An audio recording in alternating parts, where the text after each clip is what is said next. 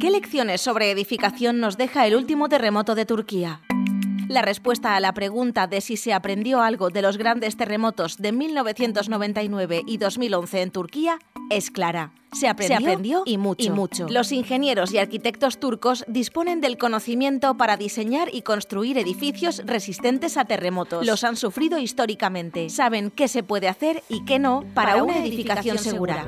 Desafortunadamente, este conocimiento no se ha llevado a la práctica. Empieza Revisado por Pares. Revisado por Pares, un programa presentado y dirigido por Luis Durano, en UPV Radio, radio.upv.es.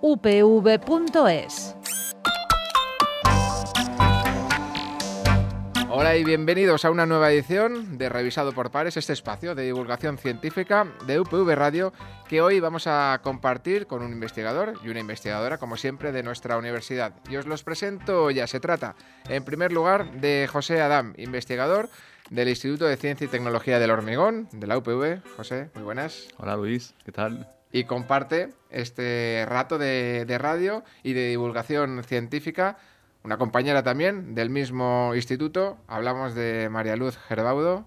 María Luz, muy buenas. Hola, muy buenas Luis. Y a los dos, muchísimas gracias por venir aquí a enseñarnos un poquito a todos los que nos escuchan para dar respuesta a esa gran pregunta de qué lecciones, José Miguel, nos ha dejado, María Luz, ese último terremoto de Turquía, un terremoto que se cobró más de 50.000 víctimas, José Miguel.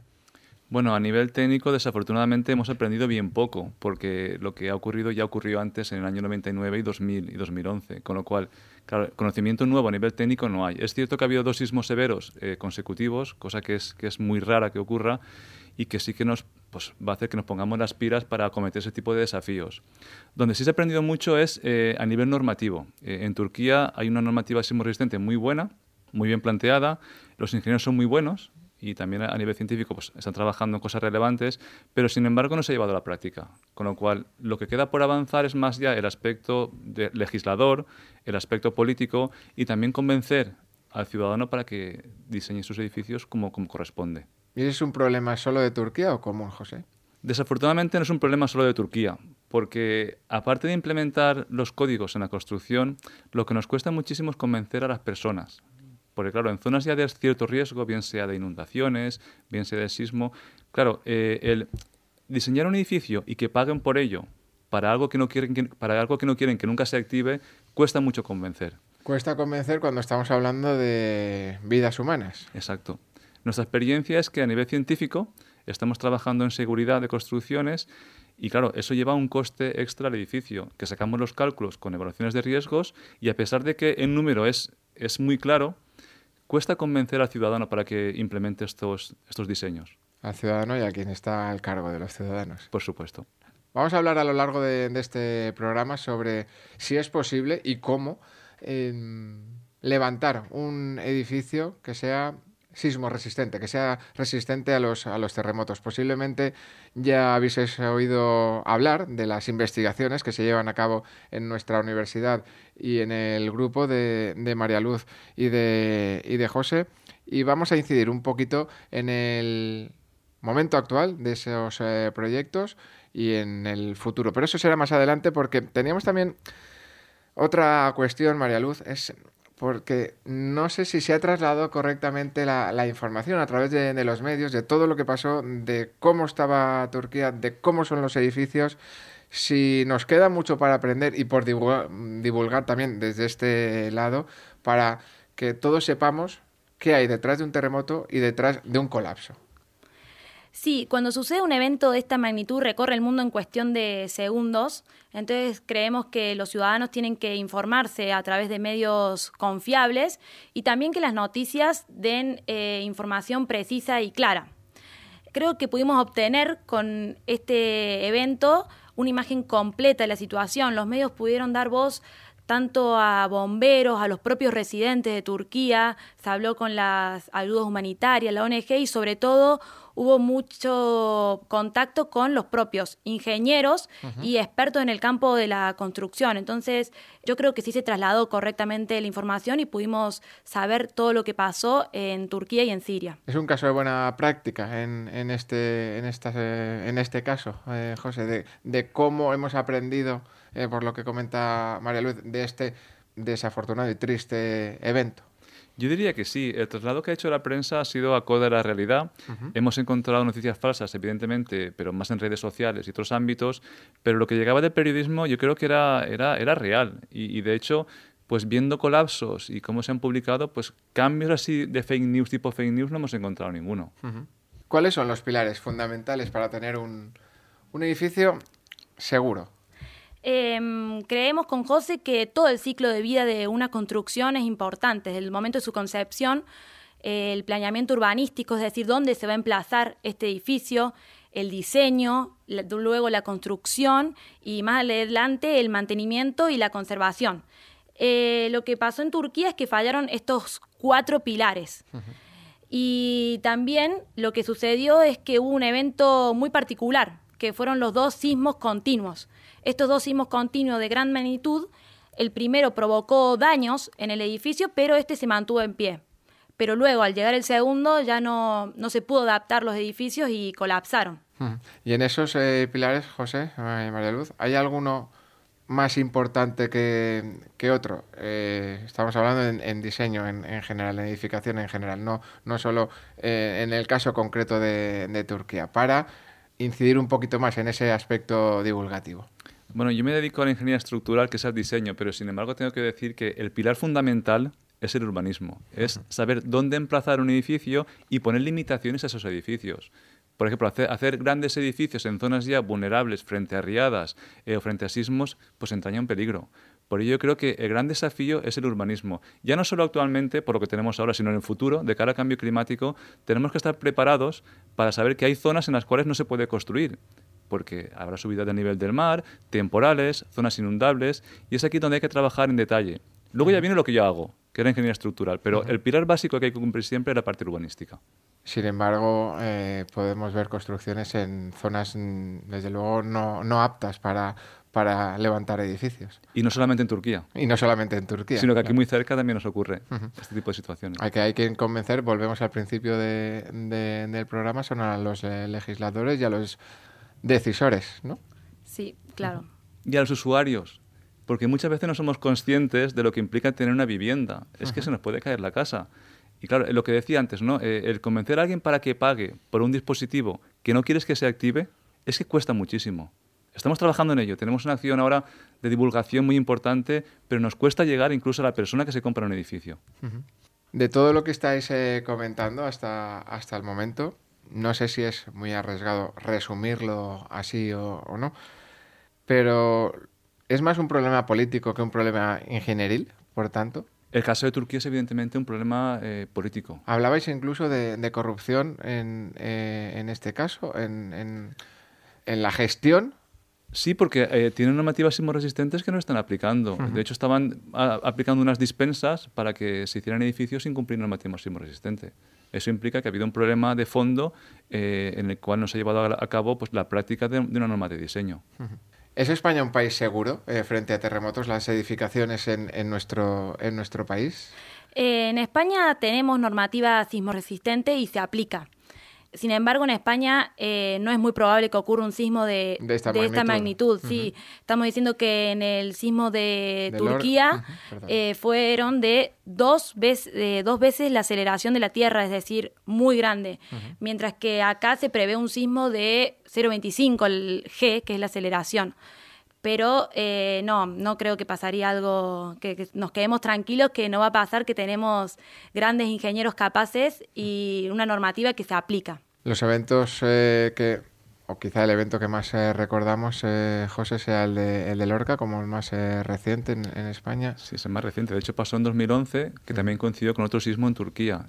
Fue un sismo devastador, sobre todo porque hubo un sismo que no estaba previsto. De hecho, al ingeniero como al ser humano lo que nos preocupa es que venga un evento que no sabemos que va a venir. Y es lo que ocurrió en Lorca. ¿Y cómo o cuáles son las claves de vuestra investigación para tratar de prevenir ese evento que no sabemos si va a venir o no? Nosotros en la Universidad Politécnica de Valencia estamos llevando a cabo un proyecto que se llama Endure, que es un proyecto radical. Uh-huh. Lo que proponemos con este proyecto es segmentar las estructuras para poder evitar la propagación de los fallos. Esta nueva filosofía de diseño es muy similar a las redes eléctricas. Como ya sabemos, las redes eléctricas las separamos en tramos mediante unos fusibles. Uh-huh. Y cuando hay una sobrecarga, estos fusibles actúan segmentando las redes eléctricas y protegiendo los aparatos electrónicos. Uh-huh. Entonces nosotros queremos implementar lo que llamamos un fusible estructural. Lo que vamos a hacer es actuar con nuestro proyecto en la última línea de defensa de un edificio. Ya cuando el fallo es inminente, o sea, no lo podemos evitar, vamos a evitar la propagación de este y así proteger la mayor parte de la estructura de la edificación. ¿Y dónde irían esos fusibles? Estos fusibles irían en los elementos horizontales de la construcción. En lo que pongamos llamamos que se desencadena un terremoto, un evento, y que hay riesgo de colapso. ¿Por qué no colapsaría el edificio Endure? Mira, el edificio ¿Cómo actuaría el fusible, entre comillas, sí, ¿no?, para que esté estable? Para eventos extremos contemplados en la normativa de diseño que conocemos ya que van a ocurrir y cómo van a ocurrir, el fusible no se activa. Porque con lo que calculamos actualmente es capaz de aguantar el edificio. Sin embargo, cuando el evento es tan extremo que el fallo de una zona va a arrastrar al resto, ese fusible se activa y corta una parte, la sacrifica para que colapse esa parte y no se propague el resto. Lo que estamos haciendo es actuar únicamente en lo que llamaba Lully la última línea de defensa. Es decir, cuando todo se va a caer, se activa fusible y separa la parte que va a colapsar del resto para protegerlo. Y no hay comunicación entre esas partes y se evita, entonces. Pero no hay comunicación en el momento en el que hay un evento extremo de tal magnitud que se va a caer todo el edificio. Uh-huh. Sin embargo, en situaciones normales o en eventos extremos que vienen en normativa, sí hay continuidad, sí hay conexión. Uh-huh. Ese es el concepto Endure, ¿no? El fusible, ¿no? Se activa, aporta continuidad cuando quieres, pero también separa cuando quieres. Y así garantizamos que no colapse. Claro, estamos evitando que se genere este efecto dominó que llamamos. Entonces vamos a sacrificar una parte donde se produce el fallo inicial y protegemos gran parte de la estructura. ¿Y en qué fase de desarrollo está este proyecto, José? Estamos ahora en la fase de evaluación más matemática, evaluación de riesgos, cómo segmentar el edificio. Estamos iniciando ya lo que es definir una campaña experimental de laboratorio que se encarga María Luz, está en esa fase experimental, para llevar al laboratorio los fusibles a pequeña escala y luego ya, dentro de 2 años, implementar en edificios reales. Uh-huh.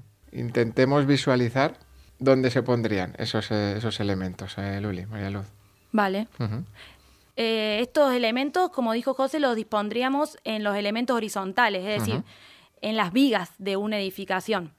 Estamos analizando en qué parte nos convendría ponerlo según los esfuerzos que tenemos, qué esfuerzos serían si fallan 2 columnas, una columna, para que este aporte, como dijo mi compañero, continuidad en situaciones normales y que están contempladas en la normativa, pero que segmente en situaciones extremas por cualquier acción que no estamos contemplando. Claro, no estamos hablando únicamente, por lo que comentas, María Luz, de que se produzca un terremoto, sino que puede ser resistente a otro tipo de eventos. Claro, tenemos hay más situaciones como...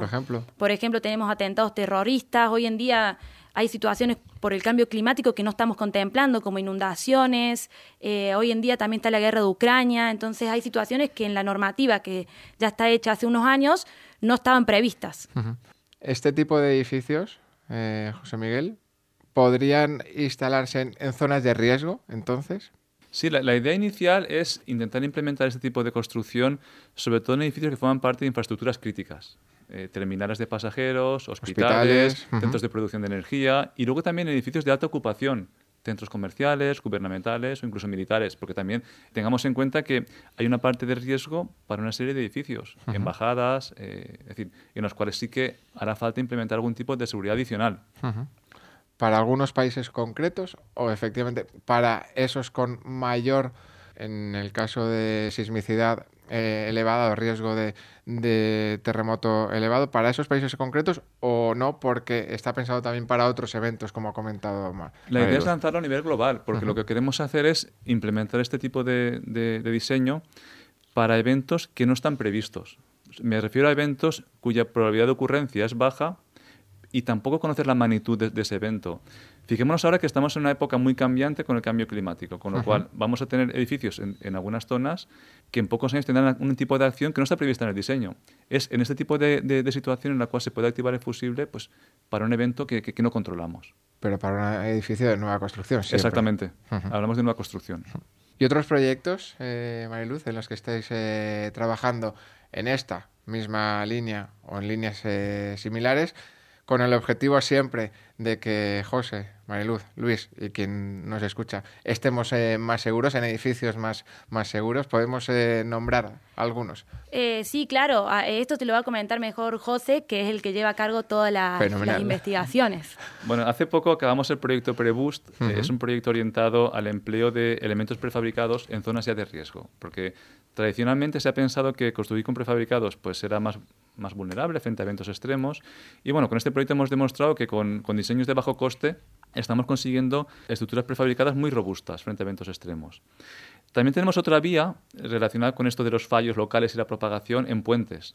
Estamos con un proyecto del Plan Estatal de Investigación con el cual estamos desarrollando un nuevo paradigma de sensorización de puentes para detectar fallos locales que se puedan propagar. Y esto estamos haciéndolo a tiempo real. Es decir, colocas sensores en un puente y a tiempo real te dice el riesgo de fallo que pueda tener en ese momento. Nuestras infraestructuras, sé que volvemos siempre a la misma cuestión, al mismo análisis. ¿Son seguras, José, a día de hoy? Las que hacemos nuevas son seguras, sí. Desde luego. El problema lo tenemos en aquellas existentes que ya pues han pasado la vida útil y que, claro, ahí hace falta mantenerlas. Y ahí la clave es hacer buenas inspecciones, monitorizar, mantenimiento, reparaciones. Ahí nos falta mucho por avanzar, desafortunadamente. ¿Y cuáles serían los grandes retos en un instituto como ICITECH, en este campo en general de seguridad, de infraestructuras, de edificación? Grandes retos para la investigación. Creo que el gran reto hoy en día para la ingeniería y para nuestro instituto es crear sociedades resilientes. Creemos que tenemos que crear edificios con más robustez, y eso es en lo que estamos trabajando y en lo que se va a enfocar el proyecto Endure, que es el proyecto que llevamos a cabo actualmente con José, y creemos que tiene un gran futuro y va a traer seguridad a toda la sociedad de todos los países, como nombramos. José. Bueno, yo aparte del reto de la seguridad, tenemos otros muchos más. Evidentemente, trabajamos en seguridad y es lo que queremos proteger y lanzar, ¿no? Pero tenemos el reto de la sostenibilidad, que también guarda una relación muy directa con la seguridad, porque si falla un edificio, afecta a la sostenibilidad, más CO2, etcétera, ¿no? Pero el reto de la sostenibilidad es muy importante. Y luego también tenemos en el ámbito de la seguridad, y yo creo que el aspecto primordial es el mantenimiento y conservación. Fijémonos que somos capaces de hacer edificios muy seguros, que aguanten terremotos, el impacto de riadas, que no colapsen ante el fallo de una parte. Pero, sin embargo, tenemos un parque de edificación ya construido que requiere mantenimiento. Y, como decía antes, cuesta mucho convencer al propietario de la vivienda para que pague para mantener el edificio. Pero fijémonos que un edificio acaba su vida útil a los 50 años, un puente a los 100. ¿Qué pasa a partir de ahí? Pues ahí entra ya el trabajo de mantenimiento y conservación. Y quizá, volviendo al principio también, el gran reto es convencer al ciudadano de a pie, convencer a quien legisla o quien aplica la ley, más que quien legisla, porque la ley existe. Ese es el reto personal que tenemos en el grupo. De hecho, ahora queremos lanzar un nuevo proyecto, también en el marco de RC, que nos financia Endure, en el cual queremos hacer lo que se llama enganchar a la industria. Enganchar a la industria, convencerles en la vida de seguridad, enganchar a la población, enganchar también a las entidades normalizadoras para que, oye, den un paso más en la seguridad y que puedan implementar lo que sacamos en Endure. Pero resulta, no sé si la palabra correcta es curioso o no, que haya que insistir tanto de que uno de los retos sea el convencer cuando estamos hablando, como estamos haciendo en este programa, de vidas humanas. No sé si hay alguna explicación a ello o no, o simplemente se ha venido haciendo así y así se pretende seguir haciendo, no lo sé. Probablemente sea un tema social, porque yo, por ejemplo, recuerdo cuando empezaron a diseñarse disipadores de energía para terremotos, amortiguadores.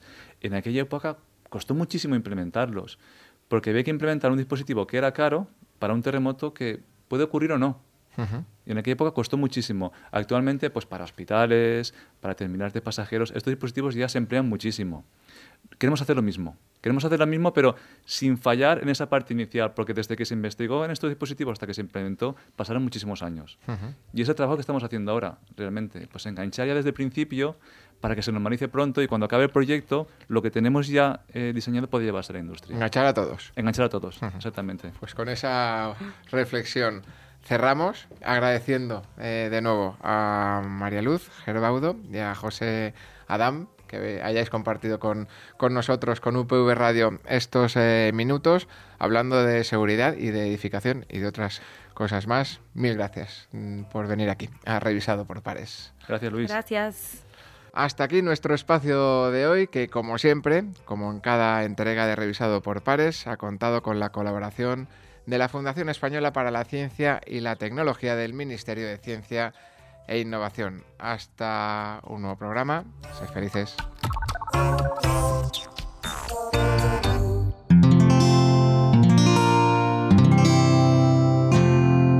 Puedes escuchar más capítulos de este podcast y de todos los que pertenecen a la comunidad Cuonda en cuonda.com.